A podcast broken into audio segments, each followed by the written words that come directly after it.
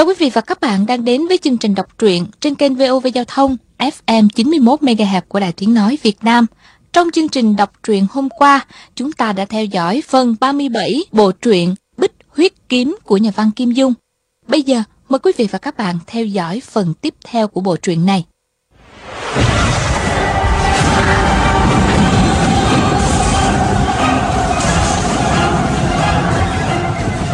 Bích Huyết Kiếm phần ba mươi tám.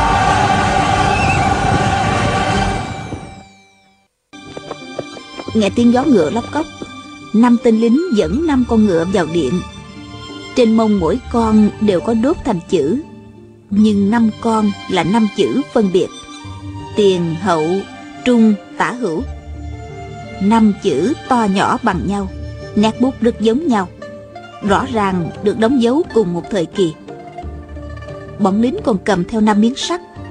Những tướng quân trong điện đều chinh chiến lâu năm, nhìn biết ngay đó là những con dấu để đóng vào mông ngựa. Những chữ trên năm con dấu đó chính là năm chữ tiền, hậu, tả, trung, hữu. Mặt Lý Tự Thành tím hẳn, nói khàn khàn: "Mau bắt cái thằng súc sinh Trần Hoàng Trung đến đây, chém ngàn đao vạn đao thành một đống tương cho ta." Một tướng quân khí khái đằng đằng bước ra, giọng dạc nói: "Cái tấu đại dương, sau khi Tả Kim Dương điều tra được vụ oan uổng của La đại ca, trong quân đội có rất nhiều người bất bình. Hôm qua tiểu tướng không sao gặp được hoàng thượng để tấu trình, sợ huynh đệ gây sự nên đã tự tay giết tên súc sinh Trần Hoàng Trung đó, đem xác để ngoài ngõ môn. Huynh đệ mỗi người một đao, bầm hăng nát thành tương rồi. Tiểu tướng tự tiện làm việc này, xin hoàng thượng định tội." Người này là Điện Kiến Tú, cũng là quyền tướng quân, thế lực ngang với Lưu Tông Mẫn. Lý Tự Thành gật đầu, nói: "Ừ, giết hay lắm, giết hay lắm. Người có công vô tội. Ngưu Kim Tinh, người đi lấy một vạn lạng bạc cùng Tả Kim Dương đưa tặng gia thuộc của La Nhữ Tài." Giáp Lý Nhãn, Hạ Nhất Long kêu lên: "Đa tạ đại dương, nhưng La Nhữ Tài còn có gia thuộc gì nữa đâu. Lúc ông ấy bị đại dương xử tử, Lưu tướng quân đã giết sạch vợ con ông ấy rồi." Lý Tự Thành hừ một tiếng, quay lưng bỏ vào hậu điện. Trong điện, đám tướng quân ồn ào giải tán, có người quýt gió thành tiếng, co giò chạy lẹ, nhất định đang hoan hỉ nghĩ tới cảnh dẫn thuộc hạ đi cướp bóc gian dâm. Sáng hôm sau, Viên Thừa Chí đang ngồi trong nhà bàn bạc với quần hùng về những chuyện mình thấy trong điện hôm qua. Hồng Thắng Hải từ ngoài chạy vội vào, bẩm báo: "Chế tướng quân đến thăm Viên tướng công." Viên Thừa Chí gấp rút ra ngoài đón tiếp. Thấy Lý Nham thần sắc nghiêm trọng, chàng biết có chuyện lớn, liền dẫn vào thư phòng. Lý Nham nói: "Viên huynh đệ, có chuyện không hay rồi. Đại dương đã sai Lưu tướng quân giết Loạn Thế Dương và Giáp Lý Nhãn.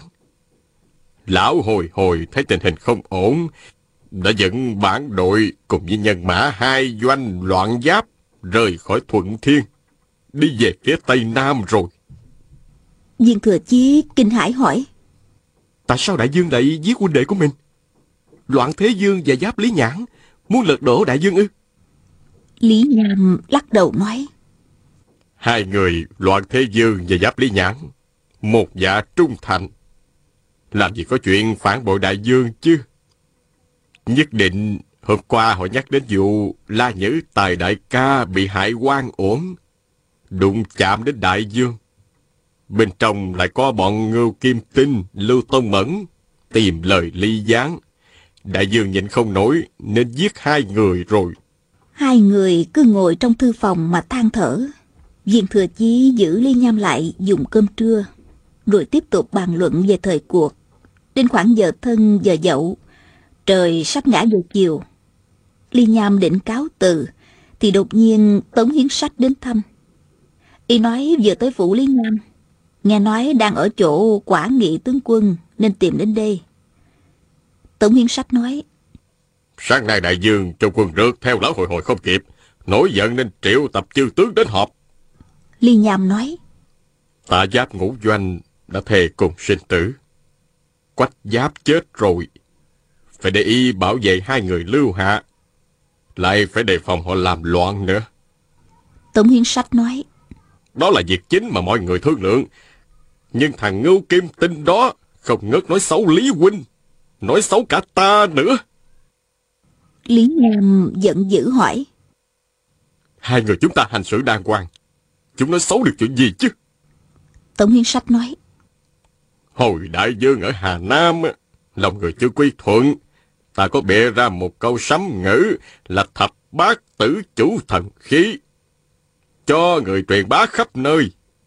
Ba chữ thập bát tử ghép lại thì thành một chữ Lý. Y nói Đại Dương sẽ được thiên hạ. Dân chúng nghe thấy cho rằng Đại Dương có mạng trời, bèn kéo nhau đến quy phục. Thành thế chúng ta lập tức mạnh lên. Chế tướng quân còn nhớ không? Lý Nham nói, sao lại không nhớ chứ? Ta làm đồng dao, huynh làm sấm ngữ, khiến cho lòng người của triều Minh lay động. Có công đó chứ. Tống Hiến Sách lắc đầu nói, hey, Ngưu Kim Tinh tấu bậy lên Đại Dương, nói rằng câu thập bát tử chủ thần khí không phải chỉ Đại Dương mà chỉ Lý huynh. Hắn còn nói thêm một câu sơn hạ thạch tọa long ỷ gì gì đó, tiếc là bừa bãi. Trong lòng Lý Nham rúng động. Y biết xưa nay chuyện mà hoàng đế kiêng kỵ nhất không gì khác là có người dòm ngó ngôi vị của mình. Nhiều vị vua khai quốc xưa nay tuy là đấng minh quân như Hán Cao Tổ, Minh Thái Tổ, mà cũng thẳng tay chém giết công thần, chính vì sợ những đại tướng dưới tay mưu đồ soán dị. Nếu Lý Tự Thành tin vào câu nói này thì hỏng bét. Lý Nham rung giọng nói, chuyện này, chuyện này. Tống Hiến Sách lại nói, Đại Dương anh minh chưa chắc đã tin liền, vậy tướng quân không cần quá lo lắng. Nhưng trong buổi họp hôm nay, Lưu tướng quân, Lý tướng quân, Cao tướng quân đều nói chế tướng quân tự cho mình thanh cao, xem thường bọn họ. Họ nói thuộc hạ chúng ta chỉ mượn tạm nhà dân để ở, chỉ dây dân chúng có mấy lượng bạc, chỉ tán phét mấy câu với các cô nương. Vậy mà bộ hạ của chế tướng quân lại quát tháo can thiệp. Ngưu Kim Tinh nó còn nói chế tướng quân làm như vậy không phải vì tự cho mình thanh cao, mà để thu phục lòng người. Trong lòng ắt có đại chí.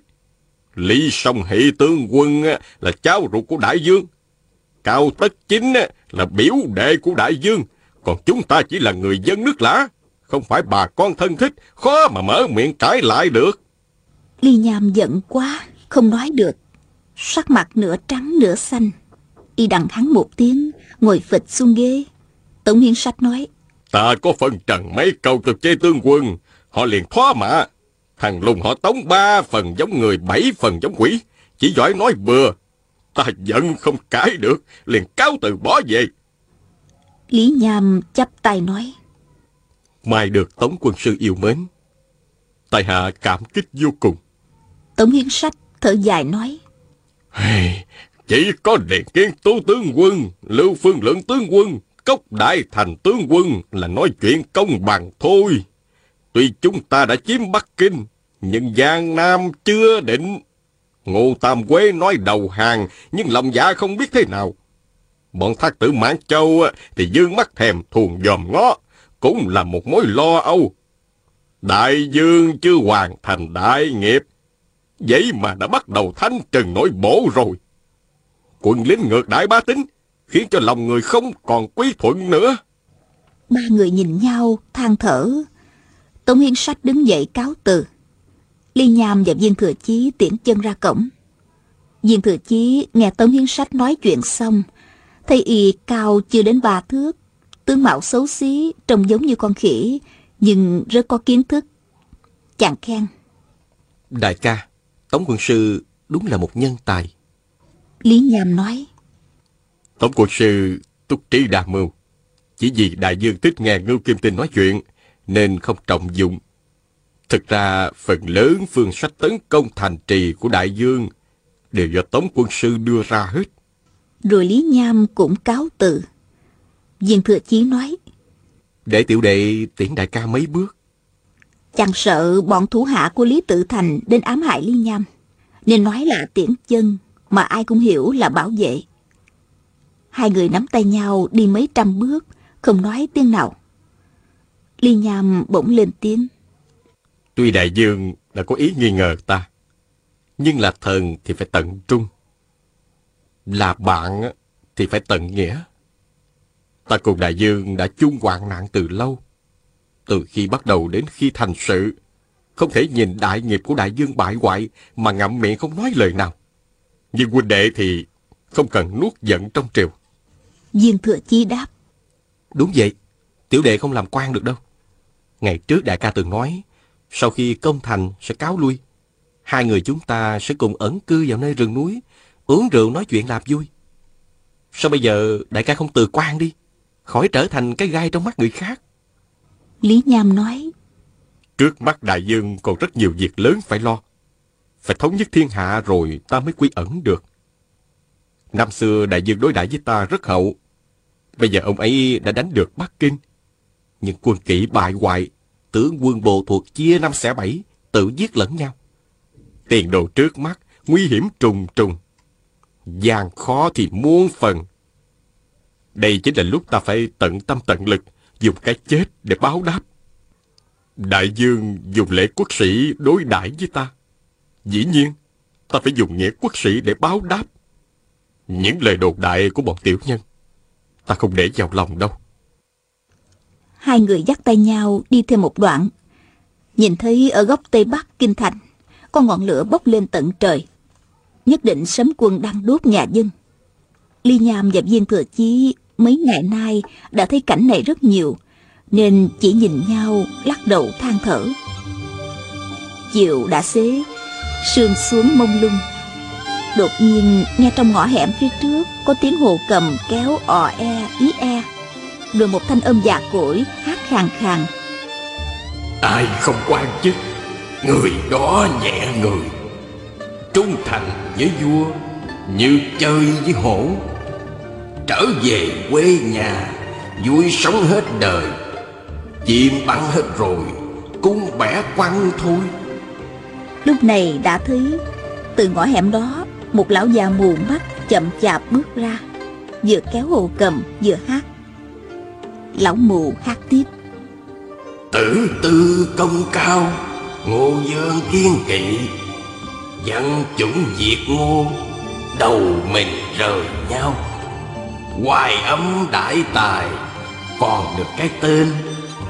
Đại công lập quốc, từ tướng quân có ai sánh kịp. Thần cơ diệu toán, Lưu Bá Ôn đoán cũng không ra. Thiên tử đại minh vừa lên ngai vàng, công thần dặn dò chèn xuống âm phủ. Quay về nhanh thôi, bỏ chỗ chết mà tìm chỗ sống. Nghe đến đây, Lý Nham cảm xúc vô cùng, nghĩ bụng. Nhiều công thần khai quốc triều Minh như Lý Thiện Trường, Lưu Cơ, Phó Hữu Đức, Châu Lượng Tổ, Phùng Thắng, Lý Văn Trung, La Ngọc đều bị Thái Tổ xử tử. Chắc lão mù này cũng đã biết thay đổi triều đại rồi, nên mới dám hát bài này. Lão mù này quần áo rách bươm, đúng là một người hát rong để xin ăn. Nhưng lúc này ai cũng cố giữ mạng mình, chẳng ai rảnh rang để bỏ tiền ra nghe lão hát. Lại nghe lão hát tiếp. Quân dương hạ chỉ bất công thần, đạo kiếm trùng trùng, lính dây nhiều lớp. Vợ con kinh hãi, ta không làm gì được. Dắt nhau nhảy xuống giếng, hối hận không kịp. Sao trước không giả chết để mai danh. Làng khói anh hùng hôm nay, vạn lý trường thành ngày trước. Lão vừa hát vừa chậm rãi đi ngang Lý Nham và Viên Thừa Chí, rồi rẽ vào trong một ngõ hẻm khác. Tiếng ca mỗi lúc một xa, để lại cảm giác bàng hoàng thê lương khó tả. Làng khói anh hùng hôm nay, vạn lý trường thành ngày trước. Tiếng hát văng vẳng trên không trung, dư âm xoay mãi bên tai, không biết bao giờ dứt được. Viên Thừa Chí uất ức trong lòng, Quay về nhà thì thấy ở đại sảnh có một người ngồi đợi. Người đó vừa thấy Viên Thừa Chí là nhanh chân chạy ra trước cửa, rồi la lên: Ê, tiểu sư thúc, sư thúc về rồi. Y mặc quần áo đơn giản, sau lưng cắm ngọn trường đao, chính là Thôi Quy Mẫn, cháu của Thôi Thu Sơn. Viên Thừa Chí mừng rỡ hỏi: Huynh đến có việc gì không? Thôi Quy Mẫn lấy trong người ra một lá thư, hai tay trình lên Viên Thừa Chí. Chàng thấy trên bì thư có bút tích của sư phụ, viết mấy chữ: Từ dụ chư đệ tử. Bèn chắp tay thi lễ, rồi cung kính đón lấy, rút thư ra đọc.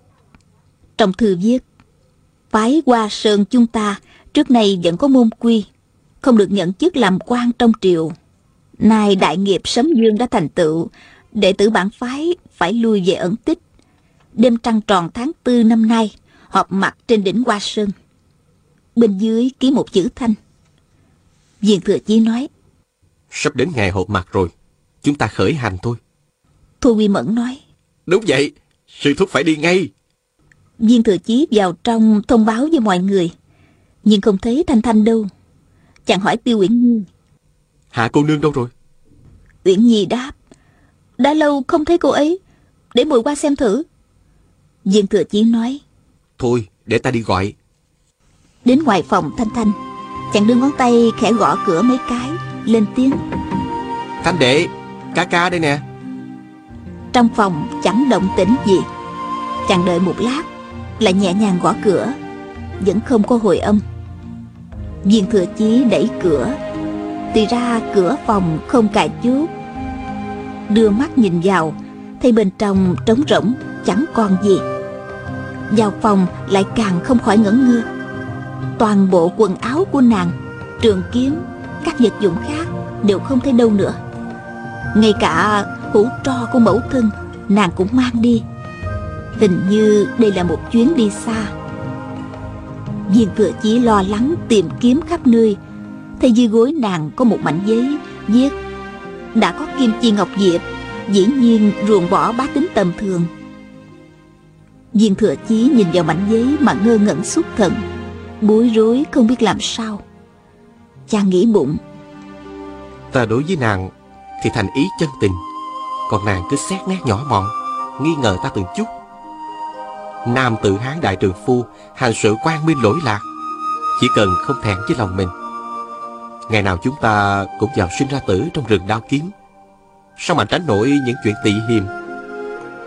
Thanh đệ ơi là thanh đệ, thanh đệ không hiểu lòng ca ca sao? Trong lòng chàng không nén nổi chua xót, lại nghĩ: Lần trước nàng tức giận bỏ đi, suýt nữa gặp nguy về tay của bọn lính Tây Dương. Bây giờ binh hoang mã loạn, lại càng không biết đi hướng nào. Chàng nhớ lại cái đêm hôm nào cùng nằm một giường, cùng đắp một chăn da cửu, không phải là không động lòng. Bây giờ nhớ lại, không khỏi tự hổ thẹn. Mình thật sự thay đổi rồi sao? Ta để trách mình, không phải là không có nguyên nhân. Chàng ngẩn ngơ ngồi trên giường, như vừa mất mát một cái gì đó. Tiêu Uyển Nhi bước vào phòng, thấy chàng như không còn hồn vía thì kinh hãi la lên. Mọi người biết tin, kéo hết vào phòng. Mỗi người một câu, có người khuyên bảo, có người an ủi, có người đưa ra ý kiến. Tiêu Uyển Nhi tuy nhỏ tuổi, nhưng gặp việc lại rất bình tĩnh. Nàng lên tiếng: Viên tướng công, tướng công lo lắng chỉ vô ích. Hạ cô nương võ nghệ đầy mình, ai dám bắt nạt cô ấy chứ? Thế này, ngày hội phái đã gần, tương công cứ đi với thúc thúc câm, Hà tỷ tỷ lên núi Hoa Sơn. Trịnh bá bá và tiểu muội thì ở lại đây trong nôm a cửu muội muội. Sa thúc thúc, Thiết lão sư, Hồ thúc thúc và ban chúng Kim Long Bang thì ra ngoài tìm Hạ cô nương. Lại truyền lệnh bài minh chủ, hạ lệnh cho hào kiệt bảy tỉnh cùng tìm giúp. Sau khi tìm được cô ấy, lập tức mọi người lên núi Hoa Sơn gặp mặt. Ca ca cái việc yên tâm, chuyện an nguy của a cửu muội muội cứ giao cho tiểu muội lo. Tương công đối đãi với muội muội tốt như thế, muội sẽ hết sức mình chiếu cố đến a cửu muội muội, nhất định sẽ không phụ lòng của tướng công. Nàng vừa nói vừa vỗ lên ngực mình, hào khí tràn trề. Viên Thừa Chí gật đầu lia lịa nói: Ý kiến của tiểu cô nương rất hay, chúng ta cứ thế mà làm. Tốt nhất là Trình lão phu tử và Tiêu cô nương đưa công chúa tránh xa kinh thành. Ở lại đây sẽ rất không ổn. Quyền tướng quân là người không đoan chính, nhất định sẽ bức hại công chúa. Thiết thủ nè, võ công của cô cao cường, hãy trông chừng giúp. Cô vẫn chưa chính thức gia nhập môn phái, đợi ta bẩm báo sư phụ rõ ràng rồi tính. Lần này cô không cần lên núi Hoa Sơn đâu. Hà Thiết Thủ đảo mắt một cái, định năn nỉ, thì đột nhiên nghĩ đến Thanh Thanh đã từng nghi ngờ mình. Cùng đi với Viên Thừa Chí e rằng không ổn. Nàng mỉm cười không nói gì nữa, nghĩ thầm. Sư phụ không dẫn mình lên Hoa Sơn, chẳng lẽ mình không biết đường đi? Nàng làm giáo chủ tà giáo đã quen, gần đây tuy thay đổi rất nhiều, nhưng tính bướng bỉnh chưa hết, nên cứ mặc kệ lời dặn của Viên Thừa Chí, trù tính kế hoạch để lên Hoa Sơn bái kiến tổ sư. Nàng lại nghĩ, lòng dạ của sư phụ dồn hết cho công chúa, mình chỉ cần bảo vệ công chúa bình yên là được sư phụ thương yêu. Viên Thừa Chí sắp xếp mọi chuyện xong, sáng hôm sau vào từ biệt Sấm Dương và nghĩa huynh Lý Nham. Lý Tự Thành xem bức thư của Mục Nhân Thanh, biết chàng phải tuân sư mệnh nên không thể giữ được, bèn ban thưởng rất nhiều trân bảo trong đại nội. Viên Thừa Chí định chối từ, nhưng Lý Nham nháy mắt liên tục, chàng chỉ còn cách nhận lấy rồi đa tạ. Lý Nham tiễn chàng ra cửa cung, thở dài nói: Huynh đệ công thành thân thoái, vậy là tuyệt diệu. Thế mà... Y đột nhiên ngừng nói, thần sắc ảm đạm. Viên Thừa Chí nói: Xin đại ca bảo trọng, mọi chuyện phải cẩn thận. Các vị Điện Kiến Tú, Cốc Đại Thành, Lưu Phương Lượng hiểu biết đại cuộc, trong lúc nguy cấp có thể thương lượng với họ. Đại ca ráng khuyên bảo Đại Dương quản thúc chúng huynh đệ, đừng hiếp đáp bá tính, đừng nghĩ chuyện đối phó với Lưu Huy Hiểu và Hạ Cẩm huynh nữa. Nếu đại ca gặp nguy, tiểu đệ biết tin thì dù ở xa vạn dặm cũng đi suốt đêm ngày để nhanh gặp mặt. Hai người lau nước mắt từ biệt nhau. Chiều hôm đó, Viên Thừa Chí cùng ông Câm, Thôi Quy Mẫn, Hồng Thắng Hải đi về hướng Tây, nhắm thẳng núi Hoa Sơn. Ngựa của mọi người đều là tuấn mã, cước trình rất nhanh. Chẳng bao lâu đã đến Uyển Bình. Quần hùng vào phản điếm ăn cơm. Ăn xong định lên ngựa thì Hồng Thắng Hải bỗng liếc thấy dưới góc tường có một con bò cạp và một con rết, đều được ghim vào chân tường bằng đinh sắt. Y ngạc nhiên, khẽ kéo góc áo của Viên Thừa Chí. Viên Thừa Chí quay lại nhìn, rồi gật đầu một cái, nghĩ bụng: Vụ này nhất định có liên quan đến Ngũ Độc Giáo. Tiếc là Hà Thiết Thủ không đi cùng, chẳng biết hai ký hiệu này có ý nghĩa gì. Hồng Thắng Hải kiếm cớ nói chuyện với tiểu nhị trong phản điếm mấy câu. Y bình thản nói: Ờ, hai con độc vật với chân tường đó coi ghê quá ha.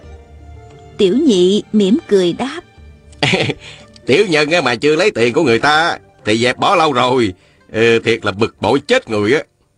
Hắn đếm ngón tay, mỉm cười nói tiếp: Mới chưa tới hai ngày mà hỏi đến hai thứ đó, kể cả quan gia là mười mấy vị.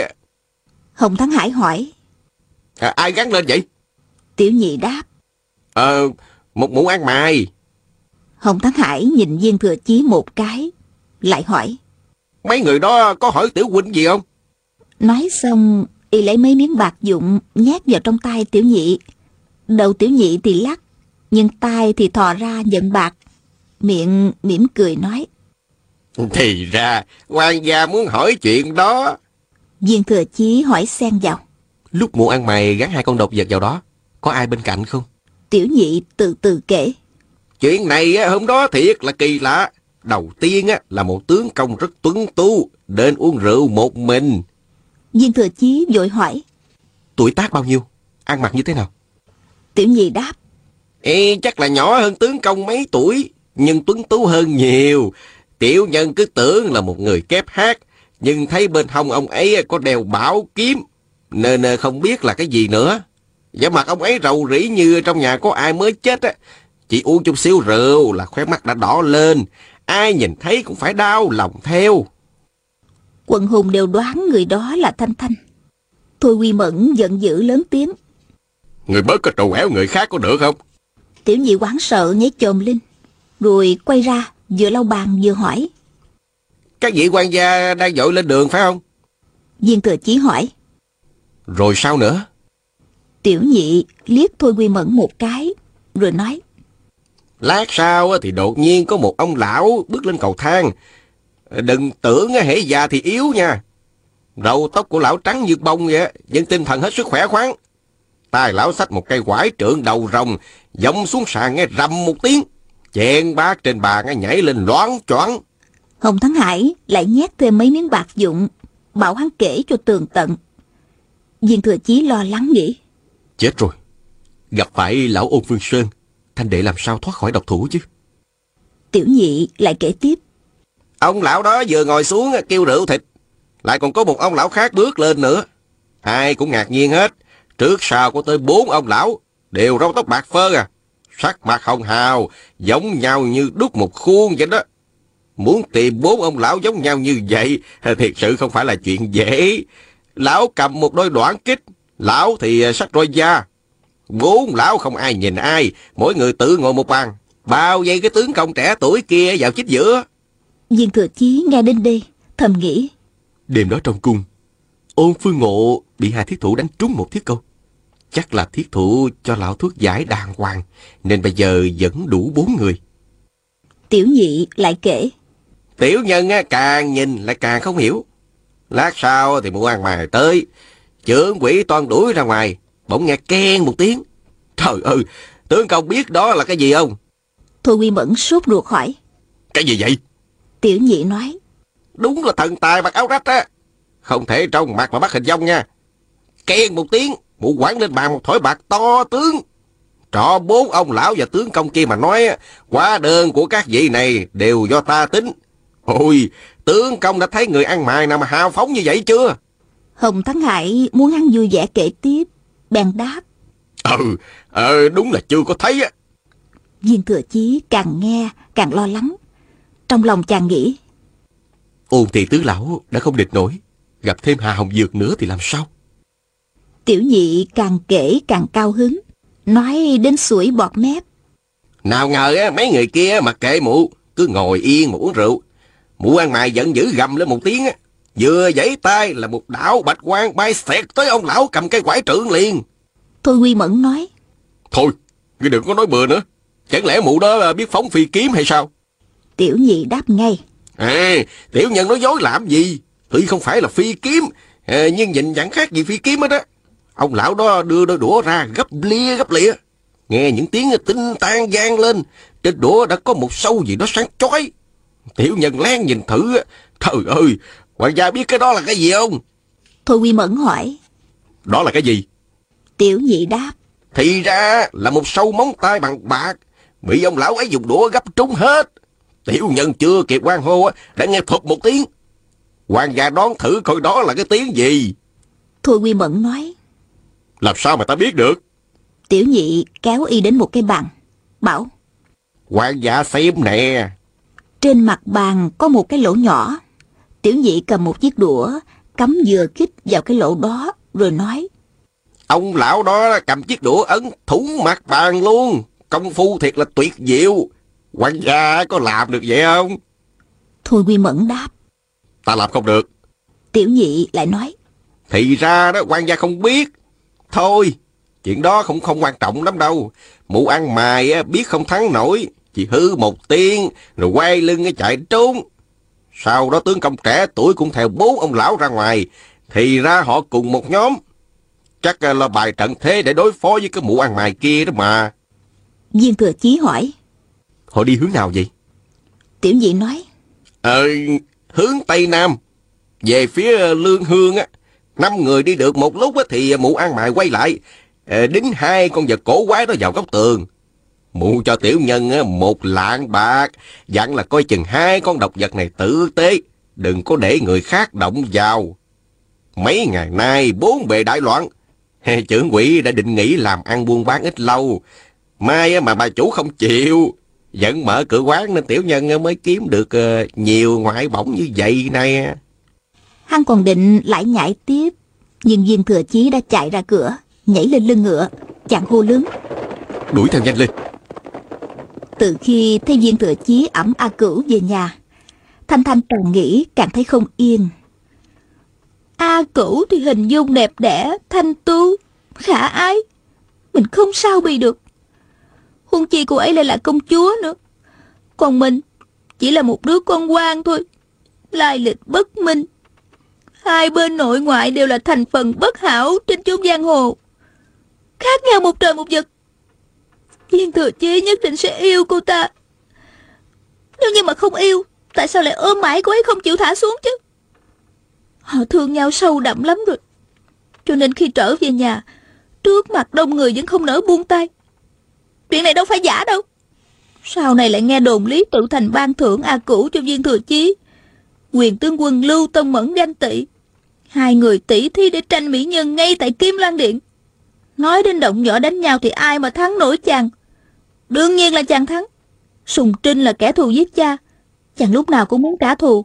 Nhưng mà A Cửu chỉ nói có một câu thôi: xin chàng đừng giết cha. Chàng lập tức ngoan ngoãn nghe lời. Có bao giờ chàng nghe lời mình như vậy đâu, hãy mở miệng ra là trách mắng mình. Suy đi nghĩ lại, rốt cuộc nàng quyết tâm rời khỏi kinh thành, đem hài cốt mẫu thân lên đỉnh Hoa Sơn mai táng chung với hài cốt phụ thân, rồi sẽ tự dẫn bên cạnh song thân. Nàng nghĩ đến mình lên đên cô độc, lại gặp phải một kẻ không có lương tâm, nên có kết cục như thế này. Không sao nén nỗi thương thân trách phận. Hôm đó nàng ghé ăn cơm ở Uyển Bình, bất ngờ gặp phải Ôn Thị Tứ Lão và Hà Hồng Dược. Ôn Phương Sơn hiển lộ nội công, Hà Hồng Dược biết không địch nổi nên tự rút lui. Thanh Thanh đã chấp nhận cái chết nên hoàn toàn không sợ hãi. Nàng chỉ sợ Ôn Thị Tứ Lão xử tử mình ngay tại đó, thì ý nguyện của mẫu thân được chôn cùng phụ thân không thực hiện được, nên ngẫm nghĩ rồi nảy ra một kế. Thanh Thanh đến trước mặt Ôn Phương Đạt thi lễ, mở miệng chào đại gia gia, rồi chào cả ba lão còn lại. Ôn Thị Tứ Lão thấy nàng bình thản chẳng sợ gì, kinh ngạc vô cùng. Thanh Thanh mỉm cười hỏi: ơ, bốn vị gia gia đi đâu vậy? Ôn Phương Đạt hỏi lại: người đi đâu? Thanh Thanh đáp: con hẹn gặp người bạn họ Viên ở đây, không hiểu sao đến bây giờ vẫn chưa thấy huynh ấy đến nữa. Tứ lão nghe Viên Thừa Chí sắp đến, ai cũng rùng mình, không dám nán lại lâu. Ôn Phương Nghĩa hét lên: mau đi theo bọn ta. Thanh Thanh giả vờ nói: con phải ở đây đợi mà. Ôn Phương Nghĩa đưa tay túm chặt cổ tay Thanh Thanh, kéo ra cửa tiệm, lôi lên ngựa cởi chung. Bốn lão già cố tìm chỗ hoang du mà đi, thấy đã xa thị trấn mới nhảy xuống ngựa. Ôn Phương Nghĩa quẳng Thanh Thanh xuống đất, thóa mạ: đồ tiểu tiện nhân vô sĩ, hôm nay lại lọt vào tay bọn ta rồi. Thanh Thanh vừa khóc vừa nói: à, bốn vị gia gia, con có lỗi gì đâu, gia gia tha cho con đi, từ nay về sau con nhất định nghe lời của gia gia. Ôn Phương Nghĩa mắng: ngươi còn muốn sống nữa sao? Soạt một tiếng, lão rút trủy thủ ra. Thanh Thanh khóc lóc hỏi: nhị gia gia, nhị gia gia muốn giết con hả? Ôn Phương Ngộ nói: người đang chết. Thanh Thanh nói: tạm gia gia, mẫu thân của con là con gái ruột của gia gia mà, con cầu xin gia gia một việc được không? Ôn Phương Sơn tái mặt nói: muốn sống thì đừng hòng. Thanh Thanh lại nói: sau khi con chết rồi, xin gia gia quay lại gặp người bạn họ Viên của con, dặn huynh ấy đi tìm bảo bối một mình đi, đừng có đợi con nữa. Bốn lão họ Ôn vừa nghe thấy ba chữ tìm bảo bối, trong lòng phấn chấn hẳn lên, đồng thanh hỏi: người nói cái gì? Thanh Thanh vừa khóc vừa đáp: dù sao thì con cũng phải chết rồi, cái bí mật này không thể nói ra được, con chỉ xin các vị gia gia chuyển lá thư này cho huynh ấy. Nói xong, nàng xé một mảnh vải trên vạt áo xanh lam của mình, rồi lấy trong bọc ra một cây kim, đâm thủng đầu ngón tay, chấm máu tươi viết chữ trên tấm lụa. Ôn Thị Tứ Lão không ngớt hỏi bảo bối gì, nhưng nàng cứ mặc kệ. Viết xong, nàng đưa Ôn Phương Sơn rồi nói: Tam gia gia, gia gia không cần phải gặp huynh ấy, nhờ người khác đưa đến thành Uyển Bình, chỗ tử lầu mà chúng ta vừa gặp nhau là được. Nàng đang đóng kịch, nhưng nghĩ đến Viên Thừa Chí vô lương tâm, bỗng chảy nước mắt ra thật. Tứ lão thấy nàng đau lòng muốn chết, không phải là giả dối. Chúng xúm vào nhìn, thấy trên tấm lụa đó viết: Kiếp này không thể gặp lại, trọng bảo của phụ thân đã tặng, ca ca hãy tự mình đào lấy, đừng chờ đợi nữa. Thanh muội viết. Ôn Phương Nghĩa hét lên: Bảo bối gì? Người biết chỗ giấu bảo tàng thật ư? Thanh Thanh vừa khóc vừa đáp: Cái gì con cũng không biết hết á. Con nói ra thì cũng chết, con không nói ra cũng chết mà. Ôn Phương Ngộ nói: Hừm, chắc không có bảo bối gì đâu. Thằng cha chết tiệt của ngươi đã lừa chúng ta một phen rồi, bây giờ ngươi muốn lừa nữa hay sao? Thanh Thanh cúi đầu không đáp, thò tay vào bọc lấy ra một đôi uyên ương phỉ thúy để trên vạt áo. Đây vốn là vật trong rương sắt. Lúc sắp xếp kim ngân bảo bối, nàng thấy đôi uyên ương phỉ thúy này chất ngọc óng ánh, xanh biếc trong dao, điêu khắc tinh tế, trông như vật sống. Định lấy ra cất trong người, kỷ niệm ngày cùng Viên Thừa Chí tìm được bảo tàng. Đồ trân bảo trong mười cái rương sắt nhiều không đếm xuể, thiếu một đôi uyên ương nhỏ cũng chẳng sao. Nàng đứng bật dậy la lên: Lá thư này đưa hay không tùy các vị gia gia đó, bây giờ giết con đi. Nghe hai tiếng tinh tan rất êm tai, đôi uyên ương rơi xuống đất. Thanh Thanh cúi xuống toan nhặt, nhưng Ôn Phương Ngộ đã thò tay nhặt trước. Ôn thị tứ lão có thâm niên trộm cướp mấy chục năm trời, lẽ nào không nhìn ra báo vật? Chúng thấy đôi uyên ương phỉ thúy này trân quý đến như vậy, mắt bỗng sáng rực lên. Bốn quả tim cùng nhảy thình thịch, bốn cái miệng cùng hét: Cái này ở đâu ra? Thanh Thanh rơi lệ không đáp. Ôn Phương Sơn bảo: Nếu người nói nàng tử tế, không chừng bọn ta vui vẻ mà tha cái mạng cho. Thanh Thanh đáp: Chính là trong số trân báo đó đó, con cùng với Viên đại ca theo tấm bản đồ gia gia để lại, tìm được mười cái rương sắt, ở bên trong đầy ắp báo vật, nhiều quá không có thể mang đi hết. Con chỉ chọn lấy đôi uyên ương này để cầm chơi thôi. Bọn con đã hẹn lần này đi đào hết trân báo, nào ngờ các vị gia gia. Nói đến đây nàng bật khóc. Tứ lão đi qua một bên thầm thì bàn luận, không để Thanh Thanh nghe thấy. Ôn Phương Ngộ nói: Xem ra bảo tàng này không phải là giả đâu. Ôn Phương Nghĩa nói: Phải ép nó dẫn đi lấy mới được. Ba lão kia gật đầu. Ôn Phương Sơn nói: Gạt nó, nói là tha mạng không giết, đợi tìm được bảo tàng rồi mới trừng trị con tiện tỳ này cho há giận mới được. Ôn Phương Ngộ nói: Đệ có ý kiến, sau khi chúng ta đào lấy bảo vật, chôn con tiểu tiện nhân thế vào, sau này thằng súc sinh họ Viên đi đào bảo bối, tình hình thật là tuyệt diệu. Ba lão kia cười rộ lên, đều nói: Ngũ đệ thông minh nhất. Bốn người thương lượng xong, khoái chí quay lại chỗ Thanh Thanh, vừa dụ dỗ vừa uy hiếp. Thanh Thanh lúc đầu giả vờ không chịu, về sau bị ép không sao chối được, đành nói rõ là bảo tàng chôn trên đỉnh Hoa Sơn. Thật ra nàng bắt Ôn thị tứ lão dẫn lên Hoa Sơn là để tìm nơi mai táng cha mình. Trong lúc chúng đào bới loạn xạ trên đỉnh Hoa Sơn, thì mình có thể chôn hài cốt song thân vào chung một chỗ, sau đó đưa kiếm tự dẫn. Không ngờ nàng nói dối như vậy, tư lão càng tin sâu sắc. Năm xưa Ôn thị ngũ lão bắt được Kim Xà Lan Quân, ông dẫn chúng lên núi Hoa Sơn. Bảo tàng không thấy, lại mất hai đồng bọn phái không động, rồi Kim Xà Lan Quân đột nhiên mất tích. Trong đầu chúng vẫn in sâu ý nghĩ bảo vật nhất định ở trên đỉnh Hoa Sơn. Ngày trước Trương Xuân Cửu và Uông Thất Động lên Hoa Sơn tìm kiếm cũng vì lý do này. Thế là Uông thị tứ lão áp giải Thanh Thanh đi, ngày đêm ngựa không dừng gió, chỉ sợ Viên Thừa Chí đuổi theo. Hôm đó đi đến cảnh giới tỉnh Sơn Tây, năm người chạy suốt một ngày khá mệt rồi, bèn ghé vào một khách điếm. Ôn Phương Nghĩa là người to lớn nhất, ăn uống dữ nhất, lão liên tiếp hô quán tiểu nhị dọn thức ăn, rót rượu, nấu mì.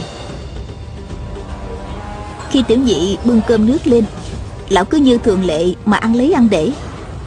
Ba lão kia và Thanh Thanh chưa kịp đụng đũa, Ôn Phương Nghĩa đột nhiên từ trong tô mì gắp lên một vật. Lão há mồm định kêu, nhưng lập tức miệng cứng lại không nhúc nhích được nữa. Bốn người kinh hãi nhìn lại, thấy vật lão vừa gắp lên là một con nhện đen xì rất lớn. Ôn Phương Đạt sờ cổ tay huynh đệ, thấy không còn mạch nữa, mặt đã bắt đầu đổi sang sắc đen, mũi không còn hơi thở. Ôn Phương Ngộ vừa kinh hãi vừa giận dữ, xách tên tiểu dị quẳng mạnh xuống đất. Nghe rắc rắc hai tiếng, cả hai chân hắn bị gãy xương, ngất xỉu ngay tại chỗ. Ôn Phương Sơn dùng đũa gắp con nhện, chạy ra ngoài, túm lấy ngực người chưởng quỷ, rồi y hét lên: Người gan thiệt, dám giết người cướp của hả? Cái gì đây?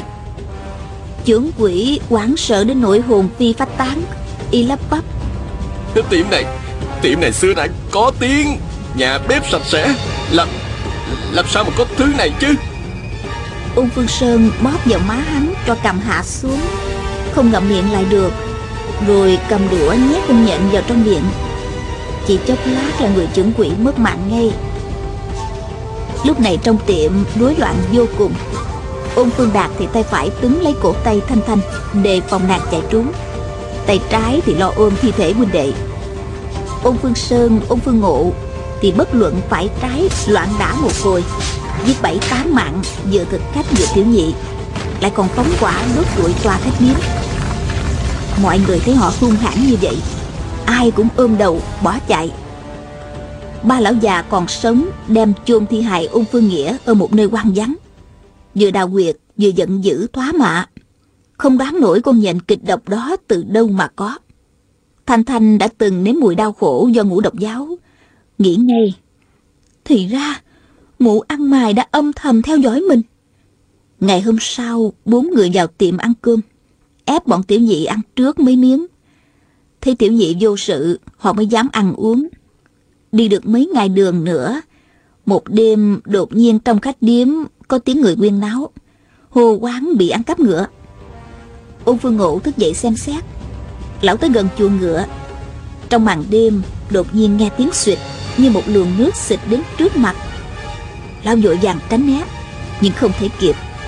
Vừa bị nước xịt trúng mặt, đã thấy mùi tanh sộc vào mũi. Lão biết là hỏng bét, nhưng lúc này cặp mắt không mở ra được nữa, đành nghe tiếng để đoán phương hướng. Trường tiên vừa lia ra, đã đánh gãy ngay xương sống của mấy người nấp trong bóng tối để xịt nước. Còn sót một người hét lên: Lão kia còn hung dữ nữa sao?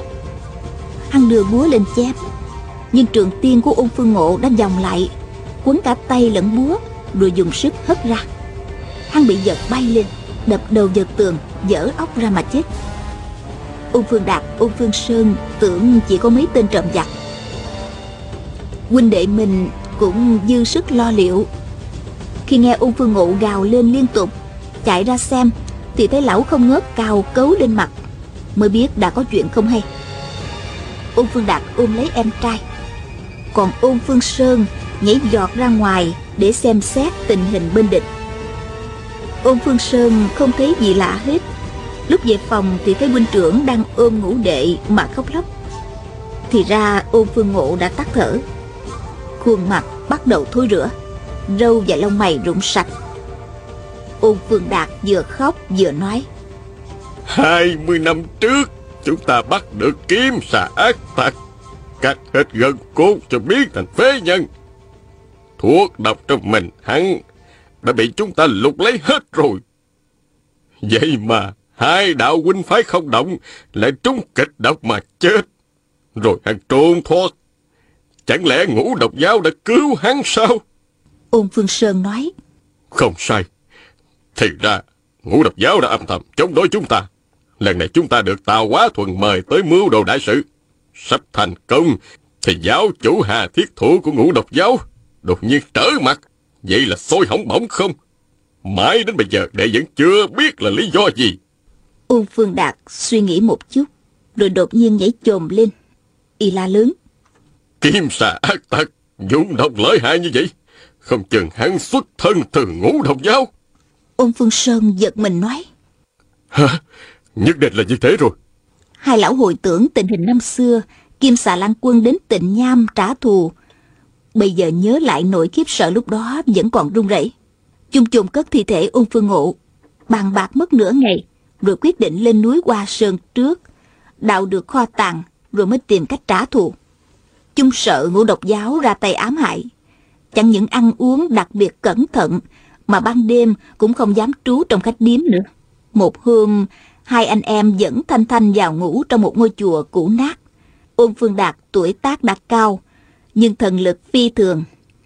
Lão khiêng hai cái cối đá rất lớn, chặn cửa trước một cái, cửa sau một cái, rồi mới yên tâm nằm ngủ. Đến nửa đêm, hình như phía sau vách tường có tiếng chuột kêu. Hai lão tỉnh dậy, tưởng là chuột nên không để ý lắm. Ôn Phương Sơn mơ hồ định ngủ tiếp, đột nhiên mũi ngửi thấy mùi thơm kỳ lạ, rồi cảm thấy cả người khỏe khoắn, khoan khoái dị thường, giống như đang trôi nổi trong cõi hư không cực lạc. Trong lúc phiêu diêu, bỗng lão hiểu ra có chuyện không hay, thét lớn một tiếng rồi nhảy chồm lên. Sự việc chỉ trong chớp nhoáng, nhưng Ôn Phương Đạt giang hồ lão luyện đã mấy chục năm, phản ứng cực nhanh. Lão lập tức kéo tay Thanh Thanh, xách nàng nhảy lên bàn thờ. Dưới ánh sao mờ nhạt, Ôn Phương Sơn múa tích cương trượng phát ra tiếng gió dù dù. Bỗng nghe âm một tiếng như sấm nổ, tượng Phật đã bị cương trượng đánh bay mất một nửa. Từ sau tượng Phật, hai hán tử áo vàng nhảy ra. Một tên múa đao tấn công Ôn Phương Sơn, còn tên kia cầm một cái ống định thổi sương độc ra thêm. Ôn Phương Đạt giãy tay, hai mũi tụ tiễn bắn vào ngực hai hán tử, giết chúng ngay tại chỗ. Ôn Phương Sơn không chịu dừng tay, cứ tiếp tục dung trượng loạn xạ. Ôn Phương Đạt phải la lên: Tam đệ, địch chết hết rồi. Ôn Phương Sơn không nghe, thần trí đã bị khói độc làm mê hoặc, dung cương trượng càng lúc càng gấp rút. Ôn Phương Đạt biết là hỏng bét, nhảy xuống toàn đoạt lấy binh khí của em, nhưng cương trượng múa không thấy bóng, chỉ còn một dòng sáng bạc. Nhất thời Ôn Phương Đạt không sao nhảy vào đoạt trượng được. Đột nhiên Ôn Phương Sơn quát lên một tiếng, hất trượng ngược lại, cho đầu rồng trên trượng đập vào ngực mình.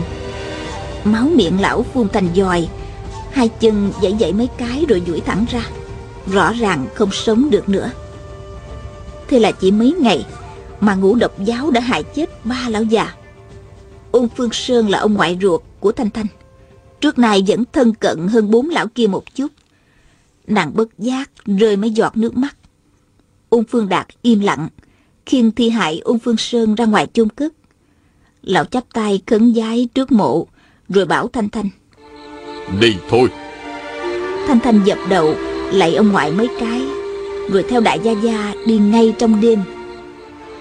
Dọc đường Ôn Phương Đạt phòng bị càng cẩn thận. Vào tới địa giới tỉnh Thiểm Tây, một thiếu niên áo đỏ vô cớ đến gần lão, lập tức bị lão dung chưởng đập cho vỡ đầu.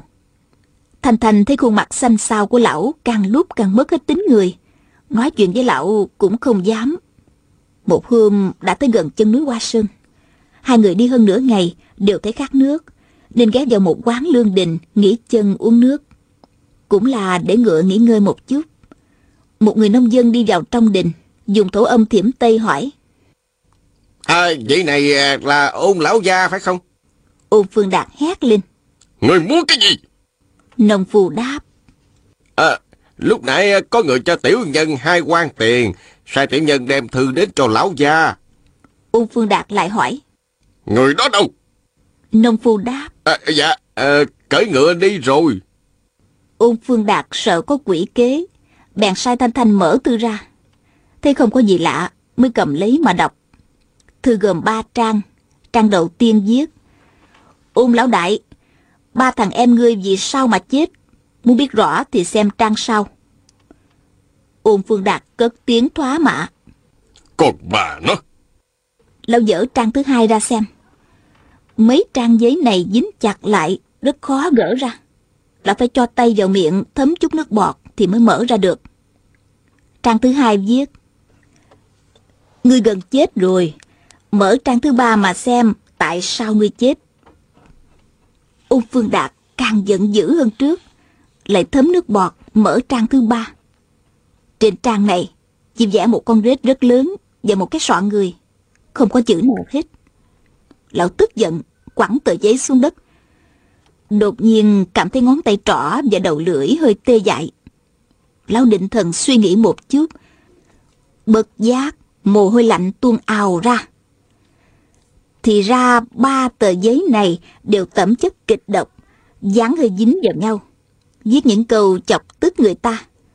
Người xem giận dữ mà không đề phòng, dùng đầu ngón tay để thấm nước bọt, tự đưa thuốc độc vào miệng.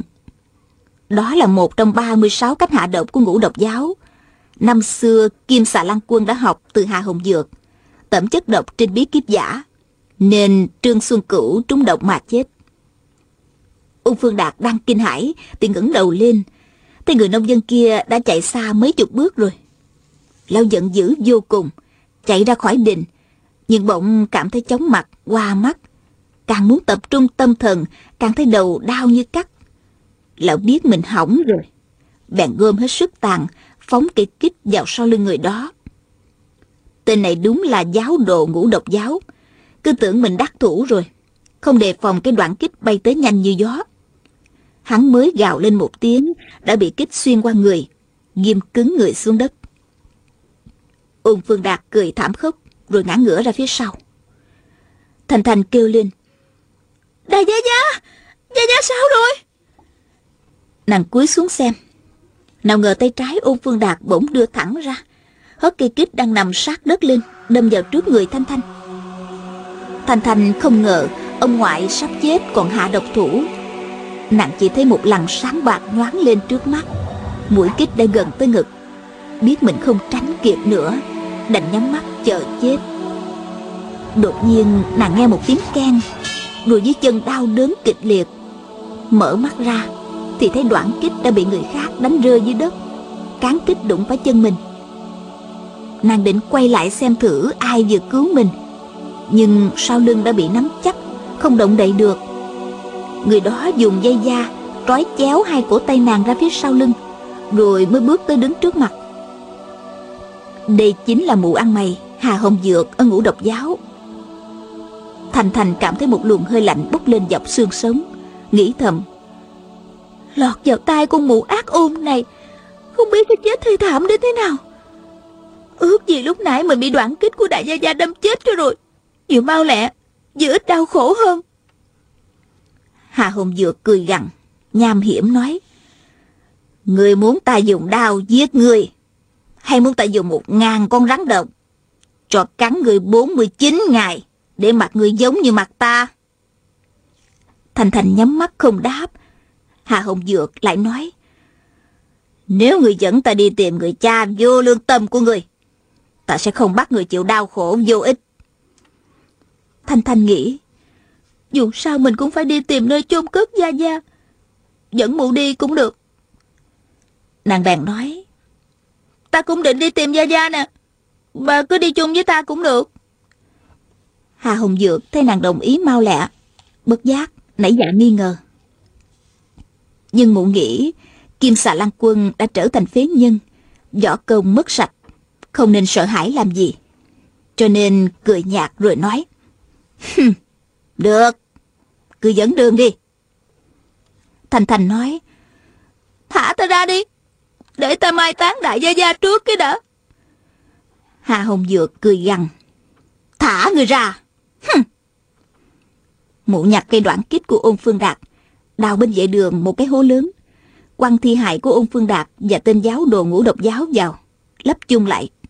Vừa chôn, mụ vừa lầm bầm: Thằng cha người là đồ vô lương tâm, nhưng ta quyết không để người khác hành hạ hắn. Bốn lão này đã hại hắn sống không được, chết cũng không xong. Ta muốn tìm chúng thanh toán từ lâu rồi, mãi đến hôm nay mới trút được mối hận. Tại sao người gọi chúng là gia gia vậy? Thành Thành không đáp nghe, nghĩ bụng: Nếu mà mình nói ra, mụ lại chửi mắng mẫu thân mình một chập nữa, Nàng nói, ừ thì họ già rồi thì ta phải gọi họ là Gia Gia chứ, chứ không lẽ bắt họ gọi ta là bà bà. Quý vị và các bạn thân mến, chúng ta vừa theo dõi phần ba mươi tám bộ truyện Bích Huyết Kiếm của nhà văn Kim Dung. Mời quý vị và các bạn theo dõi phần tiếp theo của bộ truyện này sẽ được phát sóng vào chương trình đọc truyện ngày mai. Mà góp ý cho chương trình, quý vị và các bạn hãy gửi vào hộp mail điện tử đọc truyện vov a vòng gmail chấm com. Đến đây thì nhóm thực hiện chương trình xin phép nói lời chào tạm biệt và hẹn gặp lại.